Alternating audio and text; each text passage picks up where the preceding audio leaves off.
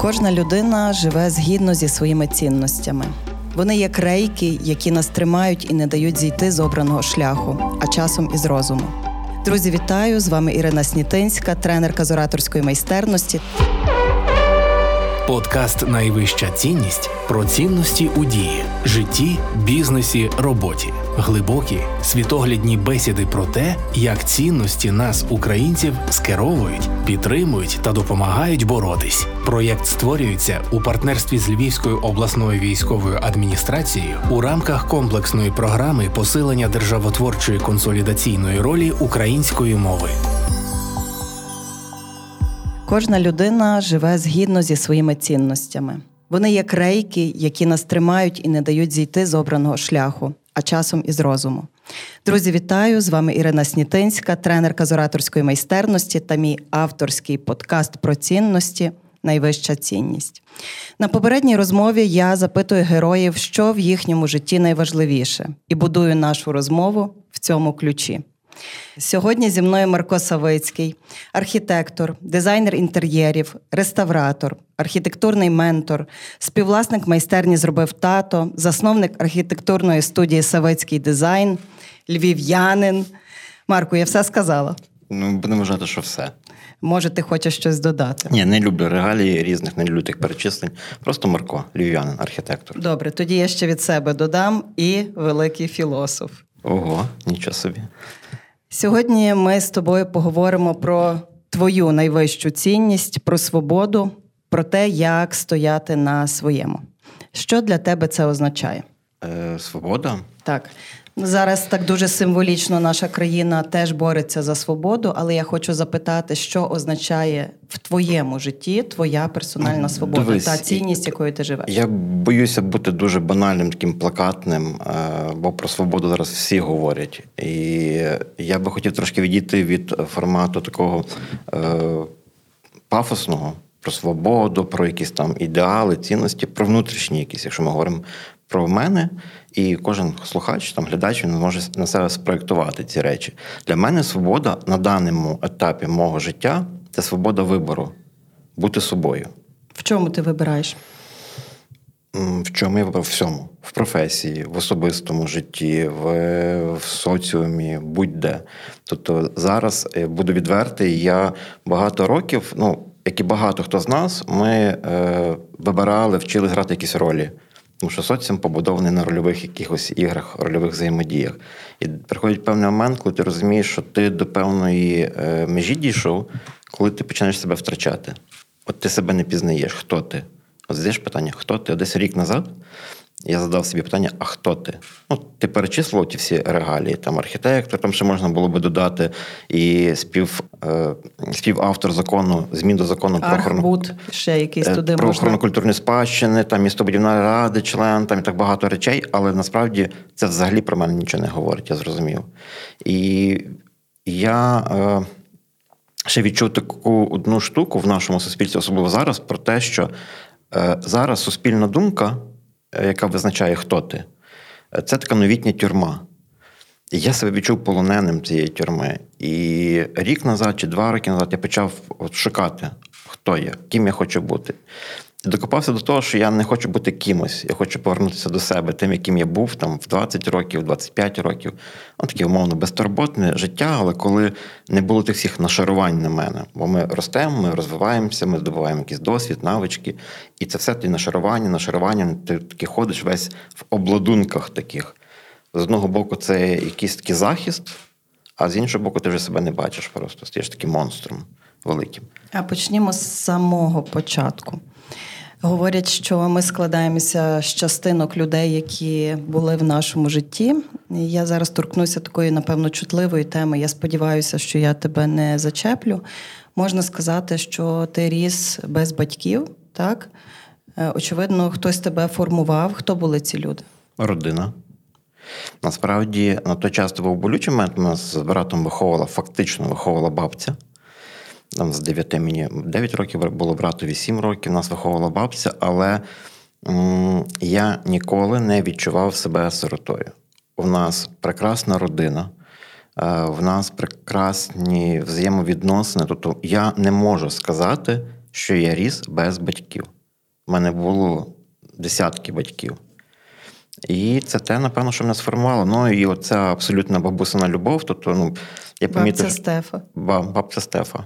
Бабця Стефа це яку любили всі, яка мала таку внутрішню мудрість, в, в безмежну любов, тому що двох е, хлопців там витримати, які народились на Левандівці. Mm-hmm. Я, я, чесно кажучи, боявся, що в мене такі діти будуть, як я з братом. І це відчуття, що я в певний момент е, дуже багато вів себе некрасиво, там з бабцею, ну як підлітки важкі. Вони зараз. Я зараз пробую, вона там на небі, і я зараз пробую своїм життям, своїм там якимось поведінкою реабілітуватись, може попросити діями вибачення якісь. Бо дуже мені подобається фраза, що ми менше боїмося гніву живих, ніж е, гніву мертвих. В мене воно присутнє. Тобто я хочу своїй мамі, е, яка померла, коли мені було 9 років, татові, бабусі, хресній, от всім, хто пішов, показати, що в принципі. Я витримав, я не скорвився, перепрошую за слово. Я намагаюсь бути нормальною людиною, щоб їм не було за мене соромно. Це ілюзія, але така, але для мене це важливо. Вони є, очевидно, для тебе орієнтирами, І, для так. яких ти хочеш бути отим справді марком, такого, таким, як, яким вони хотіли його бачити. Ну, так, напевно. напевно. А Є якісь історії з дитинства, які, на твою думку, ті історії, якими ти себе створював, оцього теперішнього дорослого, дуже дорослого Марка? В межах подкасту навряд чи я так от згадаю якийсь такий перелік історій. Це життя звичайного хлопця, народженого в такому районі складному, як Левендівка, який все своє життя там дитинство провів на вулиці, граючи в футбол, не будучи дуже сором'язливим, взагалі сором'язливим на рівні там рівень Бог сором'язливості. Мене могли відкачати, коли там виступав десь зі сцени, мене просто відкачували. Не вірю. Ну, багато. Мені багато моїх одногрупників пишуть, що вони пізнають мене, що де, де той сором'язливий мовчазний Марко, якого прорвало зараз. Тобто я ще навіть на перших, других, третіх курсах інституту, ще в принципі не не, не завжди брав участь в якихось конкурсах, в якихось там виступах. Я я до сих пір соромлюся. Чого? Я от виступав на одному великому форумі, там івент е, був Live Design Day, uh то мене дружина там сиділа за руку тримала і ледь не відкачувала. Бо я сидів, не тремтіла. А потім, вже як вийшов на сцену, то вже набагато легше. І до речі, до речі, коли я проходив той експрес там курс е, в тебе по ораторському мистецтву, я пригадую твою фразу, коли ми там проб... я прийшов з запитом, що мені треба систематизувати все, що я говорю. От якийсь план, навчитися по плану працювати. Я пригадую, як ти в кінці сказала Марко. Це добре, викидай план, це не твоє. Ти, е, це як ти там сказав, ти. Е, я дуже про, люб, люблю слухати, що розказують мої учні про те, що я їм кажу. Ти сказав, ти проповідник. Викидай, тобі того не треба. І я, от коли я відкинув ці речі, тут я якісь базові, воно в голові закарбувалося, але це додало мені впевненості, що в принципі я людина, яка не не спілкується, не будує стосунки, навіть ділові по системі. Тобто мені подобається. Тебе якась інша система. Інша, так. Я, Мені подобається, я роблю. І це, коли ми говоримо про свободу, це знову ж таки свобода робити те, що тобі подобається. Коли ти вперше про це задумався? Серйозно задумався, кажу, десь років, можливо, 5-6 назад. так. І ти почав згадувати, яким ти був, і які тобі моменти життя згадуються. Які? От зараз реально так. згадується, коли мені там 5 років я розчісую е, травичку гребінцем. Я ту травичку доглядав там багато-багато років в дворі, де моя там друга бабця жила, і це була моя травичка. Всі тварини, яких я комахи, тварини, ящерки, коти, яких я додому тягав. Оце я був, це мені згадується, яким я яким я був. Це було, е, я був завжди мрійником. Я пригадую в дитинстві, коли мені, е, коли я дуже багато всього фантазував, мені казали, Марко, ну не не, не, ну не прибріхуй вже. І я пригадую завжди казав, я не брешу, я фантазую. Я це говорив, коли був маленьким ще. Я це дуже добре пам'ятаю, бо я от, я придумав якісь свої світи, я люблю малювати, конструювати якісь речі. І І мене інколи заносило, я говорив якісь фантастичні речі, які, в принципі, не то, що я там вірю, я знав, що я я їх вибудовував. Тоді мені вважало, що я їх вибудовую. Дорослі вважали, що я брешу, що я придумав якісь речі, я несерйозний, нелогічний.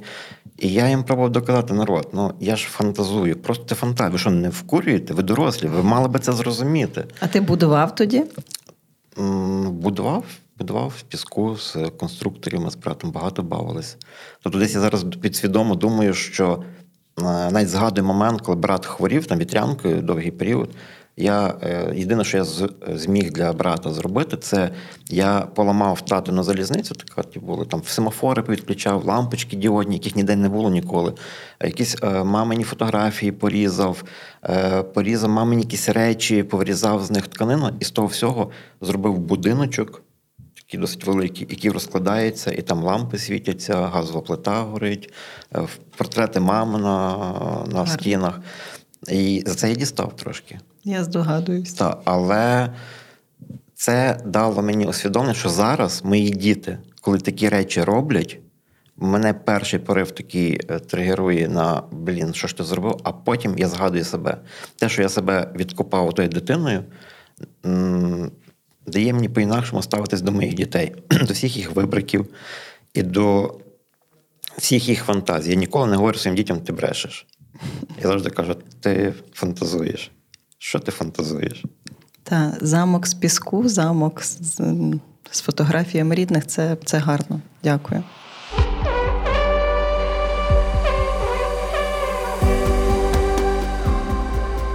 Проєкт створюється у партнерстві з Львівською обласною військовою адміністрацією у рамках комплексної програми посилення державотворчої консолідаційної ролі української мови.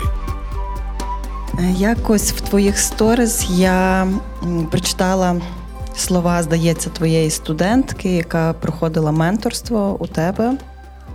Далі мій вільний переказ, бо я дослівно не пригадую про те, що найбільшою цінністю менторства для мене було, що всі викладачі фахово розповідали про те, як проєктувати, а ви сказали подумати для кого.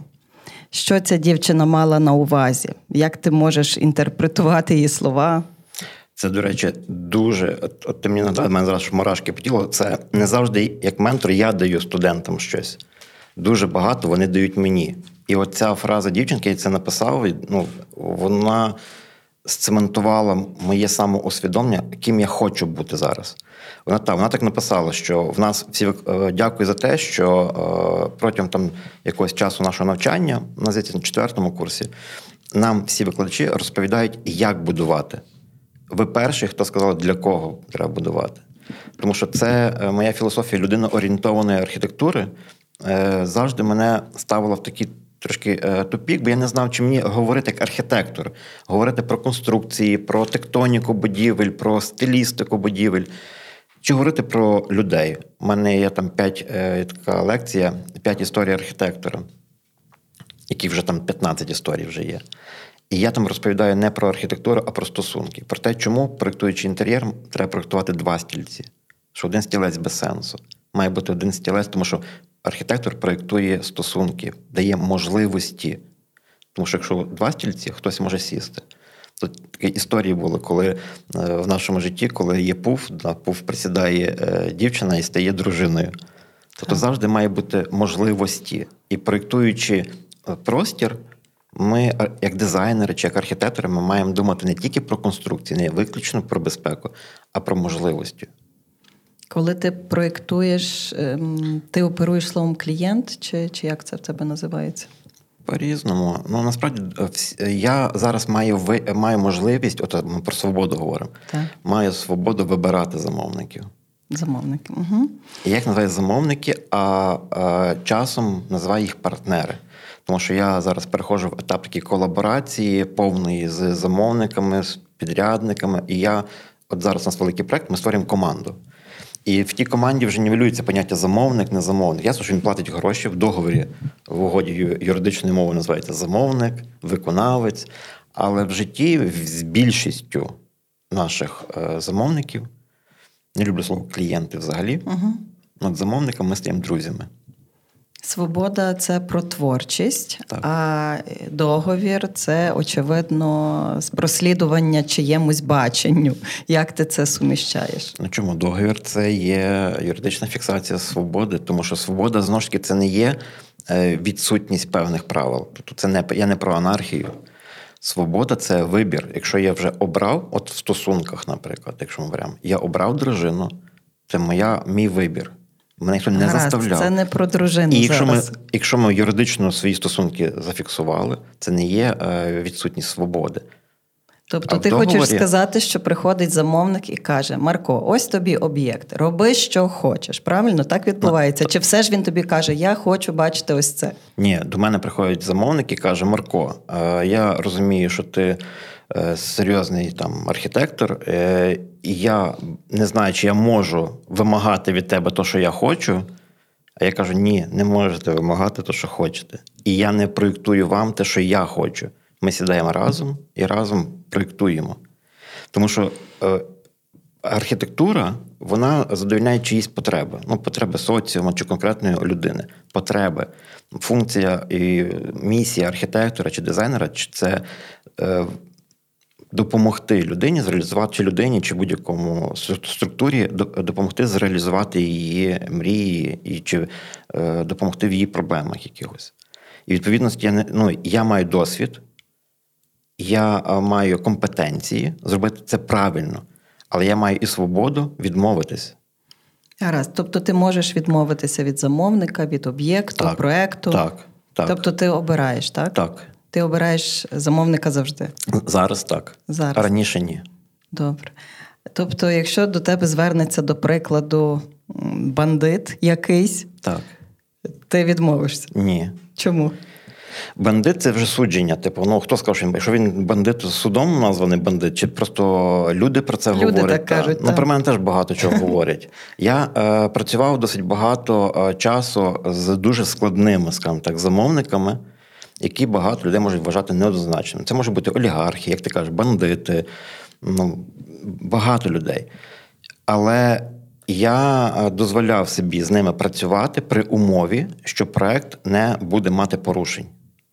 Гаразд, ці люди теж якісь гарні проекти створюють для нашого міста, для України, для світу, зрештою. Вони створюють і гарні проекти, і негарні проекти. У нас дуже багато. Тому що судження про людину я е, дуже рідко допускаю. Мені головне, що що робить людина. Звичайно, що це людина е, реально засуджена там або має дуже ні, це ці, це в лапках було да, бандит. Ну, тобто та. ти не думаєш, що це за ґратів людини. Тобто навіть якщо за ґратами, типу, знаєш, е, я завжди дивлюся на те, що людина е, хоче зробити. Якщо людина, скажімо так, знаєш, це така думка, яку, можливо, мало хто поділяє, але якщо людина рятує щось, то мені байдуже, хто та людина, якщо щось може бути зруйновано, е, е, збережено. Мені байдуже. Тому що я, як архітектор, я переживаю швидше за те, щоб от моя сфера діяльності працювала якісно і гідно. Добре, може, є якийсь проєкт, яким ти особливо пишаєшся? Можливо, це пам'ятка архітектури, яку зберегли, яку не вдягнули в скло, в метал. І не побуд... і не побудували Веранди, акваріум акваріуми. Та, та. І, в принципі, я всіма своїми об'єктами огрожуюся насправді. Е, єдине, мене колись журналісти запитали, е, який от ви би зараз могли назвати об'єкт, який самий-самий-самий. І я їм назвав дитячий майданчик, який ми зробили. Е, це ми зробили біля парку Артофрест. Там просто металева така конструкція, яка безформена якоїсь структури. І для мене цей об'єкт важливий тільки через те, що за допомогою цього об'єкту маленької, мала архітектурна форма, через який проходять десятки сотні дітей.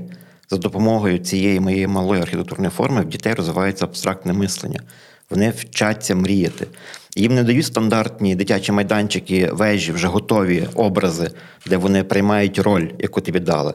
А я їм даю свободу. Цей мій е, дитячий майданчик може бути космічним кораблем, тим самим замком якимось, і гоночною трасою, і якоюсь перешкодою там в джунглях. Тобто я дарую дітям, сотням дітей можливість розвивати свою фантазію. От яким я був фантазувати. І для мене це дуже важливо. Для мене важливий зміст, а не форма. Коли всі в Україні кричали про театр е, на Андрійському звозі, що там збудували, дивилися на форму, обговорювали сотні тисячі дописів про форму. А мене завжди дивував народ. Збудований театр. В незалежній Україні театри не будуються. Театр. Ми коли будували, ми зараз займаємося клініками, там дитячий центр Анни Мазуренко, педіатричний центр зробили. Мені байдуже, яка там форма вийшла. Тобто я розумію, що там працюють дуже круті лікарі, які забезпечують ментальне, психологічне, фізичне здоров'я дітей. Оце основне. І коли питають, ну дуже часто питаються, який ти цінуєш свій об'єкт, маючи на увазі по естетиці, по там, які там на конкурсах займає місця перші, мене це взагалі не цікавить.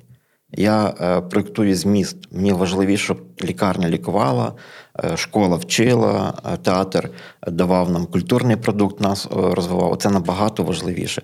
А дитячий маленький майданчик розвивав фантазію дітей і вчив їх фантазувати. Дякую.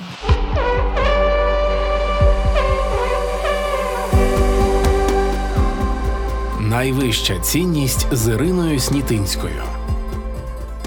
Моя учениця недавно після закінчення курсу написала допис, де прикріпила дуже багато фото, де всі люди усміхнені, і хтось написав, звичайно ж, як вам не соромно сміятися сьогодні, коли в країні йде війна. Е, отож, я так розумію, Марко, тобі не соромно з тими людьми працювати, а ти навіть пишаєшся і пишаєшся тим, що ти створюєш для нас і для України на щодень. А що є твоїм, твоєю свободою на щодень? Якесь таке персональне мистецтво маленьких кроків? Є щось у тебе таке? Свободою. Ну, наприклад, я собі сам визначаю, коли в мене вихідний день. І якщо я маю потребу е, посидіти, попрокрастинувати на своїй терасі в офісі, я це роблю. Якщо я маю е, можливість обирати між проектами, я обираю. Це теж дає відчуття свободи. Тобто в мене не все базується навколо коштів, грошей. Ясно, в мене є колектив великий, я маю забезпечувати роботу, але життя останні роки так показує, що коли ти вільний, свобідний, легкий, цікавий, е- легкий в плані е- не завантажений психологічно, такі, бо ми зараз живемо в важкі часи то до тебе приходять твої замовники, до тебе приходять люди, які хочуть, щоб ти став співучасником їхніх проєктів, і за ними йдуть гроші вже. І тому це мій вибір бути свобідним, е, він означає мати можливість обирати, просто обирати і займатися роботою, яка тобі подобається. Тому що мені, я про це завжди говорю, можливо, навіть забагато говорю. Мені дуже подобається формулювання що таке щастя, от ми говоримо про щастя. Це от сродність праці. Коли Григорій Савич Сковорода е, от сказав, що щастя людині дає лише сродна праця, я тільки досить ну, досить недавно це зрозумів, бо перейшовши через 3-4 кризи економічні, фінансові, там, пандемія, війна, і залишаючись в професії, я розумію, що я звідси нікуди не йду. Ні в IT не піду, ні там в інші галузі, де більше платять. Бо тут я щасливий. Я щасливий, будучи архітектором і на підйомі галузі, і на там, дні. Там бувають моменти, коли взагалі будівельна галузь, архітектурна в стагнації. Але я щасливий. Ота сродність праці для мене вона неймовірно важлива. І це теж дає відчуття свободи, що незалежно від фінансового якогось положення, я щасливий. Це теж свобода. Що я не шукаю ув'язки чогось до чогось фінансово. Угу. До прикладу, на вулиці, чи давай вже гаразд, на проспекті Свободи. Хтось проявив свободу і збудував щось дуже сучасне, а хтось інший проявив свободу і написав в Фейсбуці: подивіться на оце страховище як е, з цим всім жити, як балансувати між е, минулим і майбутнім, насправді, що будувати, чи зберігати те, що є, чи будувати нове. Як ти бачиш свою якусь таку персональну архісвободу? Ну. Це, до речі, тема для твого подкасту може бути. Угу, Ясно. Ну, дивись, якщо ви говорите про архісвободу, от те, що ти говориш, збудувала жахіття, хтось написав в Фейсбуці, збудувала жахіття, це знову оціночне судження, яке базується на власних якихось там е, розуміннях, що що є е, жахливе, що не жахливе. Я з тим постійно стикаюся. Е, насправді невідомо, чи це жахливе, чи не жахливе. Так само, як людина має право то написати в своїх інтернетах, Фейсбуках і всьому іншому. Просто е, свобода це не. не е, Свобода це є можливості, звичайно, якщо вона не переходить якісь межі то твоєї свободи. Тобто свобода не означає, що може прийти до тебе додому там, і робити, що хоче. Ну, тому що тоді... Публічний простір, тобто він нічий, правильно? Е, Публічний простір, дивись, інтернет, е, ти можеш забанити людину. Я не про це, я про будинок в центрі міста. А будинок в центрі міста так само є свобода і право. Е, Є, якщо ми йдемо цивілізаційним шляхом світовим, то всюди в світі законодавство будівельне, воно є досить ліберальне, але має дуже жорсткіше обмеження регулятивні. Наприклад, якщо це твоя приватна ділянка, ніхто не має права тебе зобов'язати будувати так, як хоче суспільство. Це про свободу. Це моя ділянка. Я хочу, це мої ризики. Якщо я будую якусь структуру будівельну, там ресторан чи ще щось, це мої бізнес-ризики, це моє право. Право моє. крапка. Місто може регламентувати висотність місто може регламентувати е, доцільність там того чи іншого типу будівлі, комерційна чи житло, площу забудову, крапка. Ні естетику не може.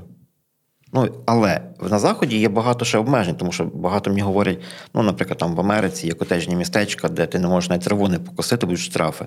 Це це теж юридично регламентується. Тому що на Заході ще є такий момент, якого в нас нема. В багатьох країнах як вид з вікна.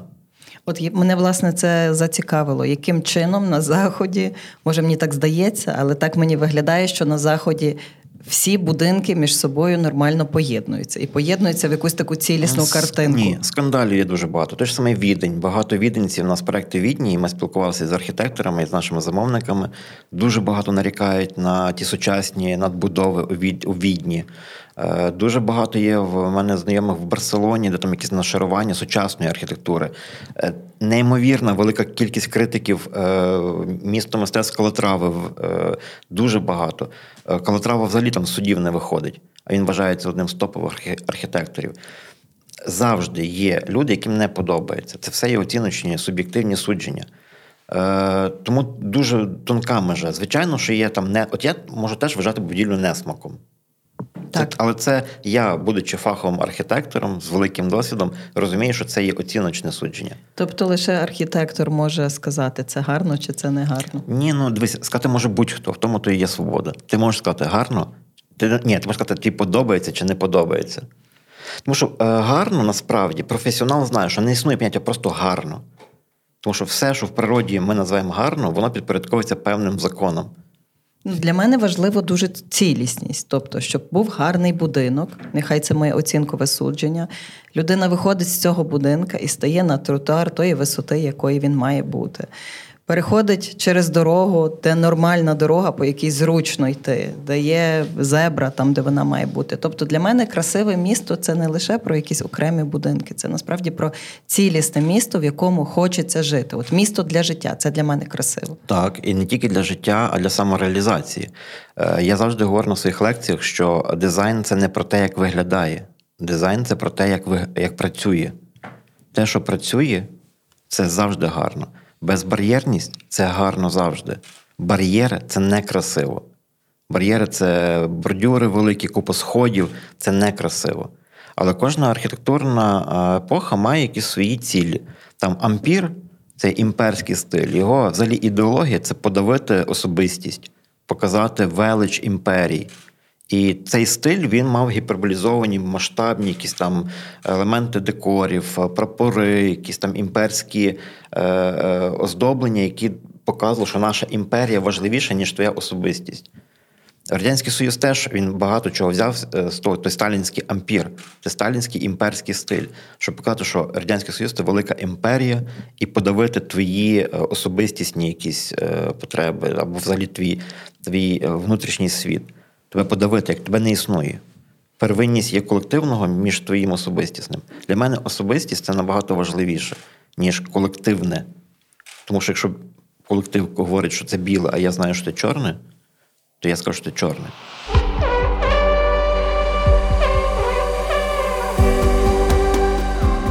Найвища цінність на радіо Сковорода. Зараз дуже змінюється.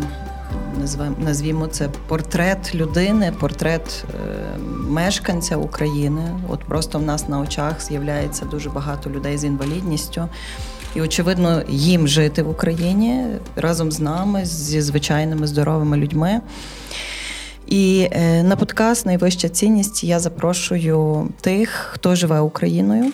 Як ти проявляєш свою цінність, свободу для нашої країни, для тих людей, яким жити в Україні?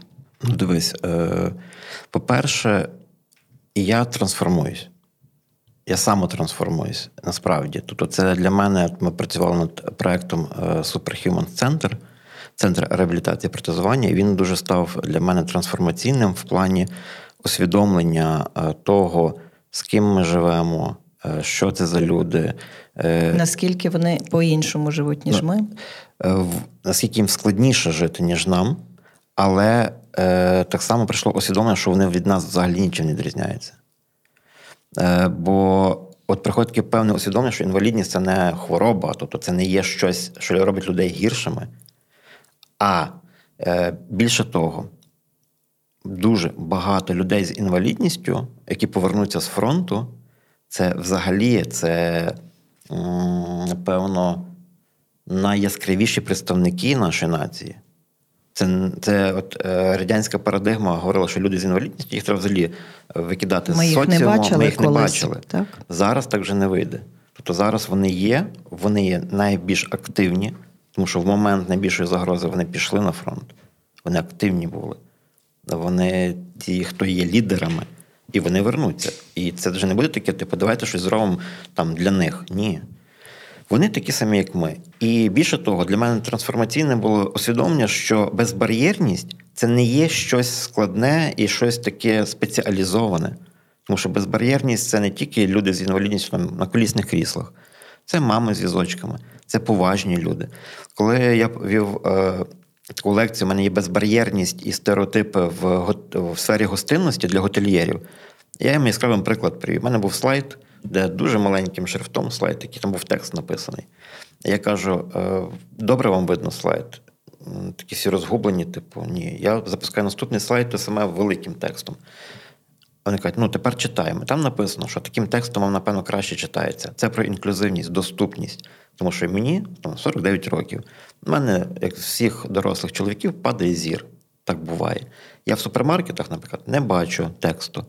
Це теж бар'єрність для мене.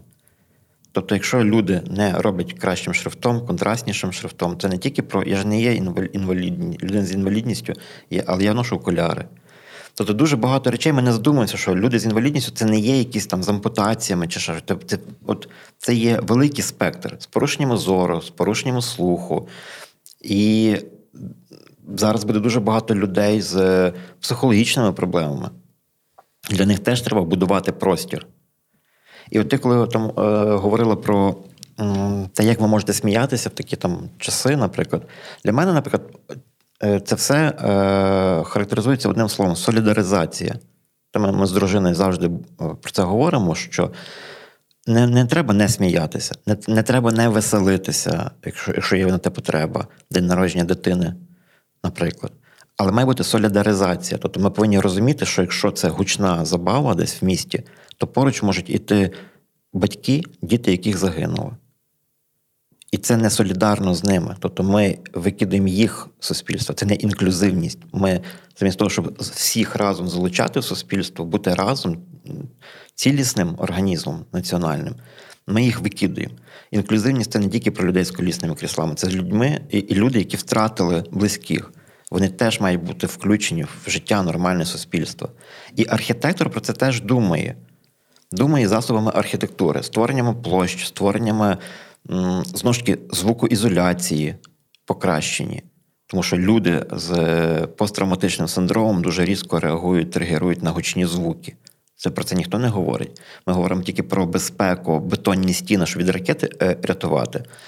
Але ми, наприклад, зараз проєктуємо об'єкт, де є е, в технічному завданні зробити звукоізоляцію, щоб люди, які повернуться з фронту, бо це будівля орієнтована для них, не відчували гучних звуків з вулиці, тобто звукоізоляція на вищому рівні. тому що їх це тригерує.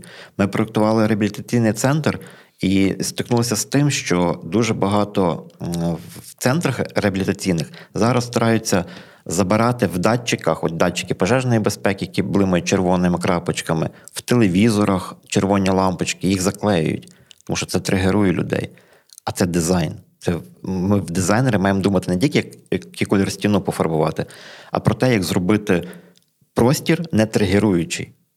В якому можна жити. І оце те, от ну, є питання, що я зараз роблю. От я читаю лекції. Зараз в мене там запити на 3-4 лекції по безбар'єрності, інклюзивності, про усунення стереотипів. Тому що це дуже велика біль, великий біль, що ми живемо в суспільстві, яке має безліч стереотипів. Навіть для, про людей з інвалідністю. Е, в нас я опитування проводив дуже цікаве опитування серед колег і серед взагалі в готельному бізнесі, в сфері хорики що їх тригерує слово інвалідність взагалі. чим. І багато було запитів е, таких стереотипних про те, що воно передається. Не, ну, Люди не, не заселяються в готельний номер, який є інклюзивний, який є без, ну, доступний для всіх. Він універсальний, зараз це називається. Поміняли назву, щоб інвал... Е, номер для людей з інвалідністю люди не хочуть заселятися, бо бояться чогось. uh Я в таких номерах жив в Європі всюди в світі, і сам ти не відчуваєш це якийсь особливий номер, крім того, що там великі площі. Він ну, такий самий. А наші люди бояться. І от боротьба з стереотипами вона є дуже важлива, і це один з тих елементів, які я зараз для себе взяв як е, спосіб щось змінити в суспільстві. І як архітектор, і як громадянин. Це маленькі кроки. Я не роблю великих проєктів, хоча у нас є проєкт архітектура перемоги. О, ну, Я якраз хотіла, яка твоя архітектура перемоги? Я не знала, що є такий проєкт. Так, ми зняли з дуже багатьма, дуже крутими архітекторами. Е- Такі відеоролики, великі розмови, дискусії про те, якою би ми бачили архітектуру перемоги, архітектуру після нашої е, перемоги, яка би мала вона бути. І цей формат він був створений не ми не даємо рецептів. Ми не говоримо, яка вона реально має бути. Ми е, пробуємо дискутувати, якою ми її бачимо, от, якою ми її вимріємо, чи от ми фантазуємо. Та. Тому що зараз іде війна рецептів. Іде шалена війна рецептів. Е, кожен намагається сказати свій правильний рецепт, яка буде відбудова, як вона буде будуватися. Але до сих пір архітектори між собою е, сперечаються, чи ми відбудовуємо, чи ми будуємо. Я прихильник будувати Україну, бо інколи нема чого відбудовувати. Відбудувати це ми беремо старі радянські міста і ми їх відбудовуємо. Хрущівки поставити на місце. Ми їх будуємо. Тому що ці проекти, яких багато в інтернеті, стара Хрущовка розвалена, це тимчасовий захід, але його подають, як ми відбудовуємо Україну. Це не відбудова. Люди, е, гідні, люди мають жити в гідності, не в Хрущовках. Вони мають мати е, комфортне, безпечне, якісне житло. Тобто треба будувати за новими стандартами, за новими технологіями. Тому що люди, які пережили руйнацію свого житла, вони заслуговують жити не в тих самих умовах, в яких вони жили, просто пофарбовані фасади. І картинка гарна в інтернеті запущена, ми відновили там щось. Ні, вони мають жити в гідному житлі, в кращому житлі, тому що вони перейшли через пекло. Вони заслуговують на ці речі.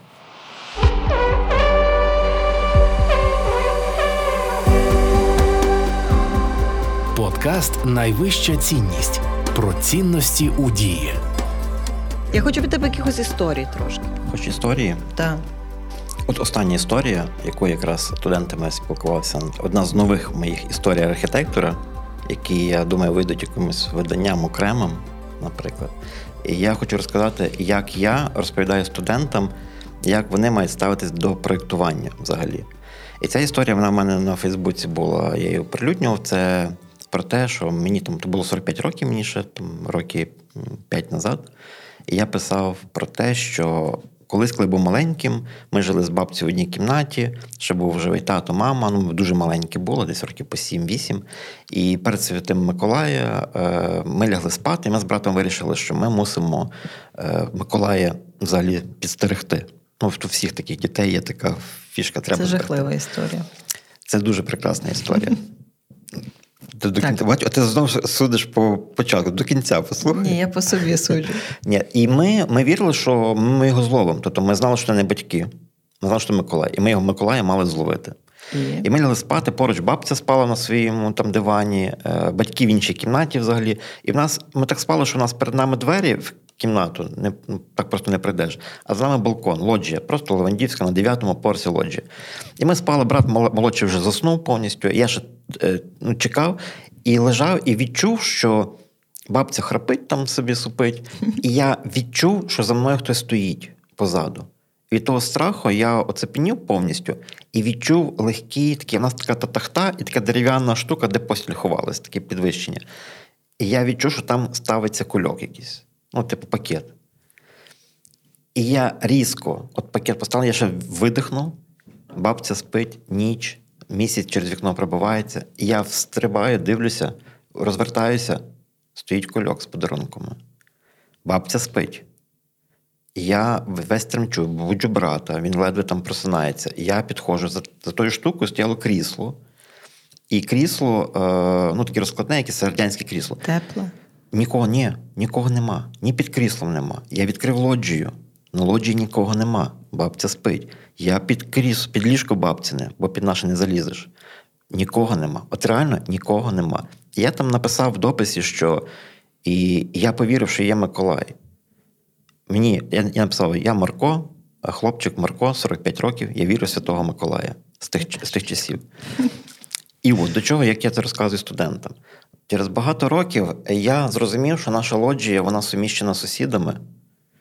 І, можливо, батьки через сусідів, тетю Єву, дай їх Бог і здоров'я, вони десь перейшли і поклали, напевно. Тобто вони зробили нам свято, вони нам дали віру. І коли я говорю проєктантам, я говорю: дивіться, ця історія мене називається Шлях Святого Миколая. Коли ви проєктуєте інтер'єр, там дитячу кімнату, подумайте, яким шляхом Святий Миколай буде приносити подарунки дітям. Не просто розставляйте меблі, не просто розставляйте якісь е, там диванчики, шафки, а подумайте, як Святий Миколай буде дітям е, дарувати свято. Марко, дякую. Ну що, я бажаю тобі мрій твори, відновлюй, будуй Україну, і нехай тобі все сприяє.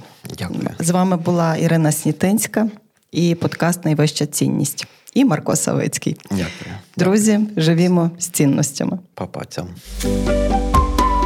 Кожна людина живе згідно зі своїми цінностями. Вони як рейки, які нас тримають і не дають зійти з обраного шляху, а часом із розуму. Друзі, вітаю! З вами Ірина Снітинська, тренерка з ораторської майстерності. Подкаст Найвища цінність про цінності у дії, житті, бізнесі, роботі, глибокі світоглядні бесіди про те, як цінності нас, українців, скеровують, підтримують та допомагають боротись. Проєкт створюється у партнерстві з Львівською обласною військовою адміністрацією у рамках комплексної програми посилення державотворчої консолідаційної ролі української мови.